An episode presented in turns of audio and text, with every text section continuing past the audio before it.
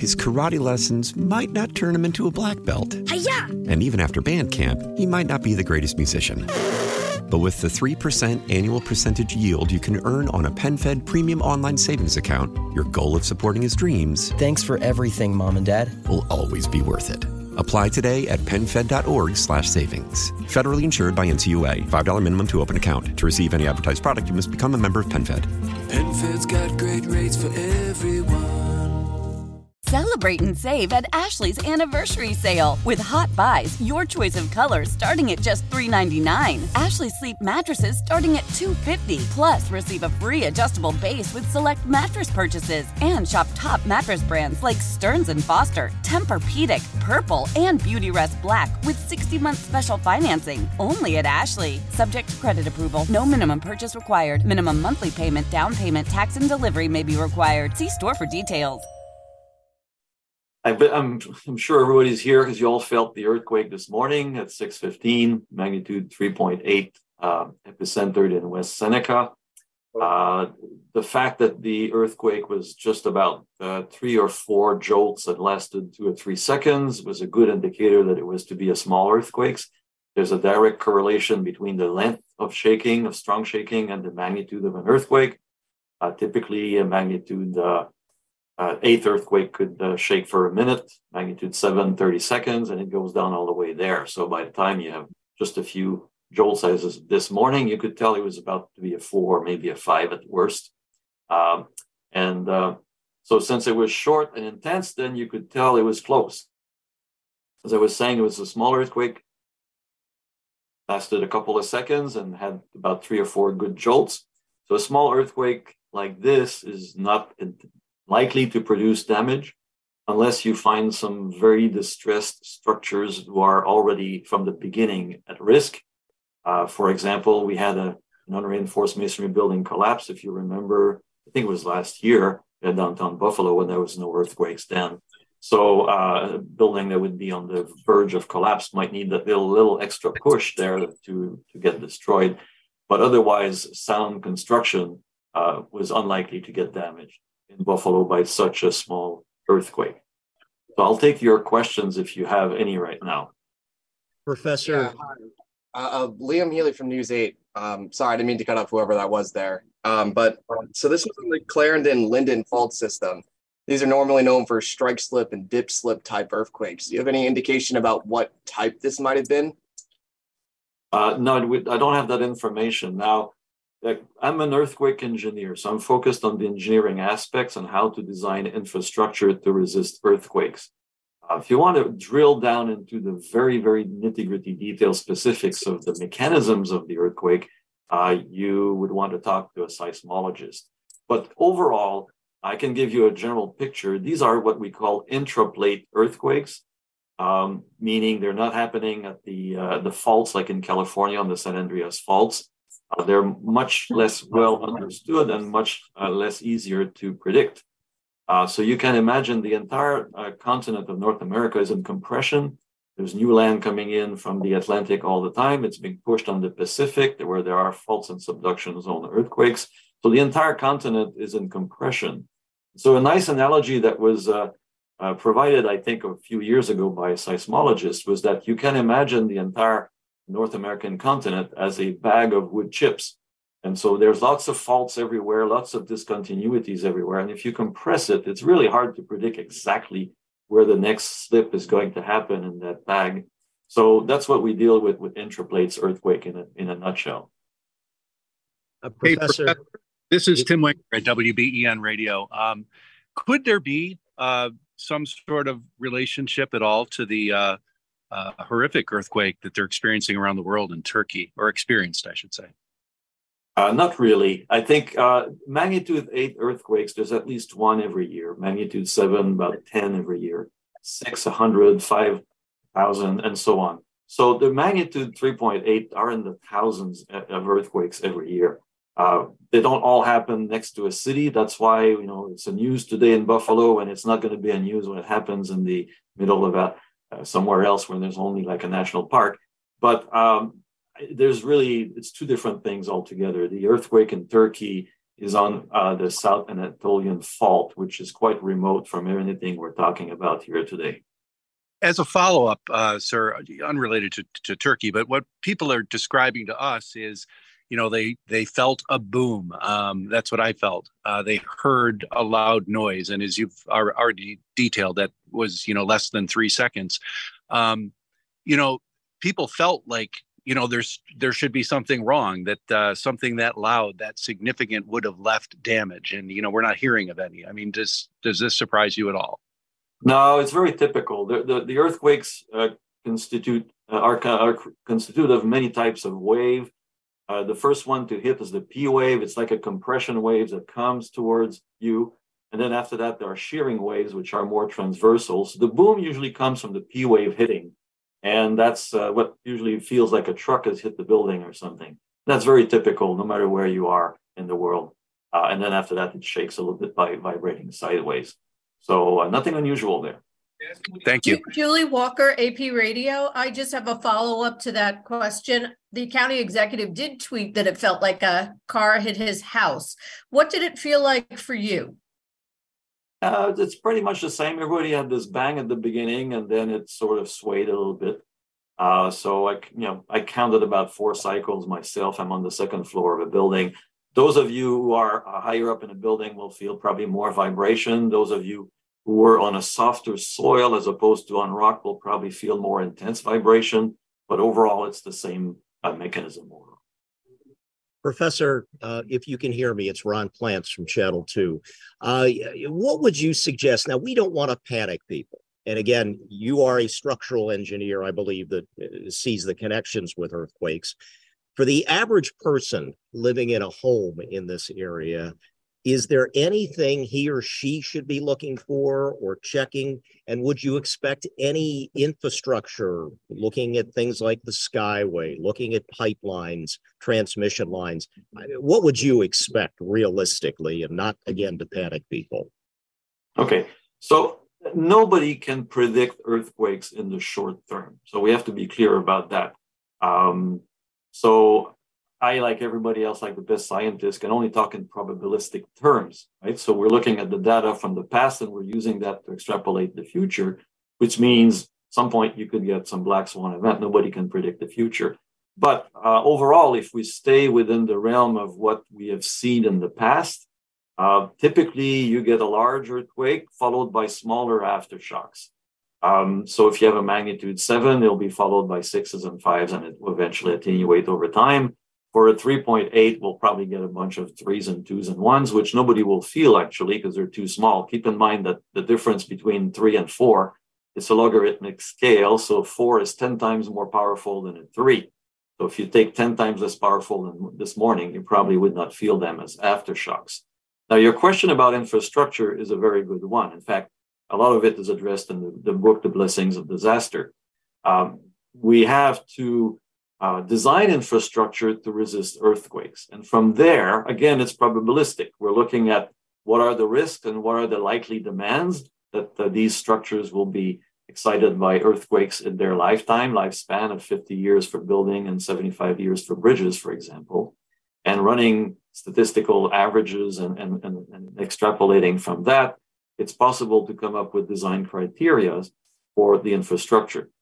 Uh, now, if these predictions remain correct and the past is of you know a foresight of the future, um, we have some prediction as to how infrastructure will behave. But like you've seen in Turkey, um, in the news media uh, photos that have been posted online, some buildings collapsed and some have not collapsed. And why is that? Because they all were not built to the same edition of the code.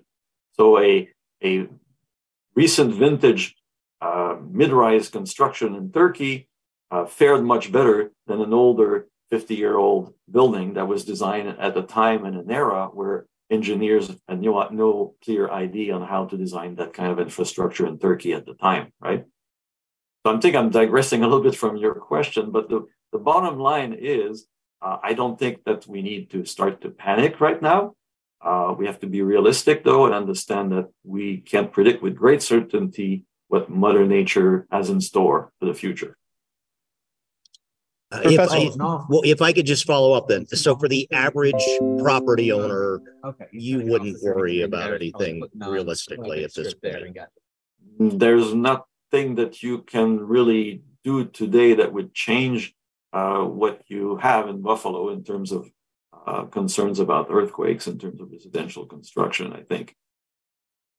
Well, again, what I was trying to say is, should we've heard some people saying, "Oh, I'm walking around the house trying to see if I see anything," and somebody else was rumored to be talking about drywall cracking, things of that nature. We had a, a chimney, I guess, a couple of bricks. We went out to look at it. It was a couple of bricks that fell down on top of the car, not the whole chimney.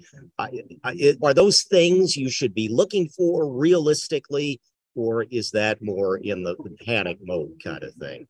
So what I was trying to say earlier is that not all construction is the same. Uh, you have things that are in good condition and well maintained, and you may have other buildings that are in um, less pristine condition. Let's put it that way. So if you had a few bricks loose on your chimney and all they needed is a little bit of shaking to fall down, that's not impossible. Uh, if you have a building in, in a good state of construction and well maintained, and the, the type of shaking we had this morning statistically should not make an impact. Uh, but then again, it's a statistical range, right? Can anybody come up and proclaim with absolute certainty that nothing has happened anywhere? No, of course not. Uh, there could be a chimney somewhere that uh, fell and had a little bit of damage, but overall, not necessarily the case. And you can tell right now. I mean, just look outside. There's not. It's not like we're we're surrounded by damage right now, right? It's pretty mild. If anything, nothing. Uh, things on shelves probably did not even fall off the shelves, which are things that would normally be the first things that would get this. Uh, Professor, can we expect to feel anything else uh, later today or throughout the day? Uh, it, you know, it's possible that you feel small aftershocks. As again, statistically, they should be smaller than the one we just felt, but nothing precludes the fact that there could be bigger earthquakes in the future. That's just the reality of life. Um, you know, going back to what Ron had asked about, you know, the construction and and uh, you know pre- preparation. You know, there are people raising their hands saying that you can actually get insurance for earthquakes locally. I mean, is, you're not an insurance expert; you're an earthquake expert. Is that at all advisable? You know, from your perspective? I mean, these are not very prevalent, obviously. It's a it's a matter of preference. Uh, insurance is always a a decision to be made as to how much risk you want versus how much uh, uh, insurance you want to purchase. Uh, I can tell you for uh, I don't I, am not saying that because I advise anybody to do one way or the other, but there's a on every insurance policy there is a choice that you can say throw in the uh, coverage for earthquake. It's not a standard thing; it's an additional thing you have to ask for, and it's usually a few dollars every year. It's not a very expensive thing. So if anybody's got any worries, you can certainly get insured for earthquakes in Buffalo, and it's not expensive. This is Revathi with Spectrum News. Can you talk about uh, like how rare is this in Western New York and New York State? Is this, I mean, or how common? Uh, you know, where does this lie on that spectrum? So it's not that rare. It's not a surprise, really. Uh, we know that there are earthquakes in Western New York. Uh, if you go online, I think there's a website where you can see all the ones that have happened over the past few years, and you'll see a bunch of twos and threes and ones, and uh, it's fairly regular. 3.8 is a little bit less common. I think there was a 3. Point, uh, there was a 4.3 just across the Lake Ontario a few years back. Uh, if you go to Attica, New York, which is what 22 miles from here, where the prison, and uh, not the Ithaca, but the Attica, uh, there was a magnitude 4.8 in 1929. Which keep in mind it's logarithmic scale, so 4.8 is 10 times stronger than what we had here this morning. So that, that's about the picture overall of what we've seen in, in the last century. And of course, New York City itself is also exposed to earthquake, and so is Boston. And so the building codes have to take that into account. Dave Debo at WBFO. Uh, quick question about what we need to do ongoing in the future.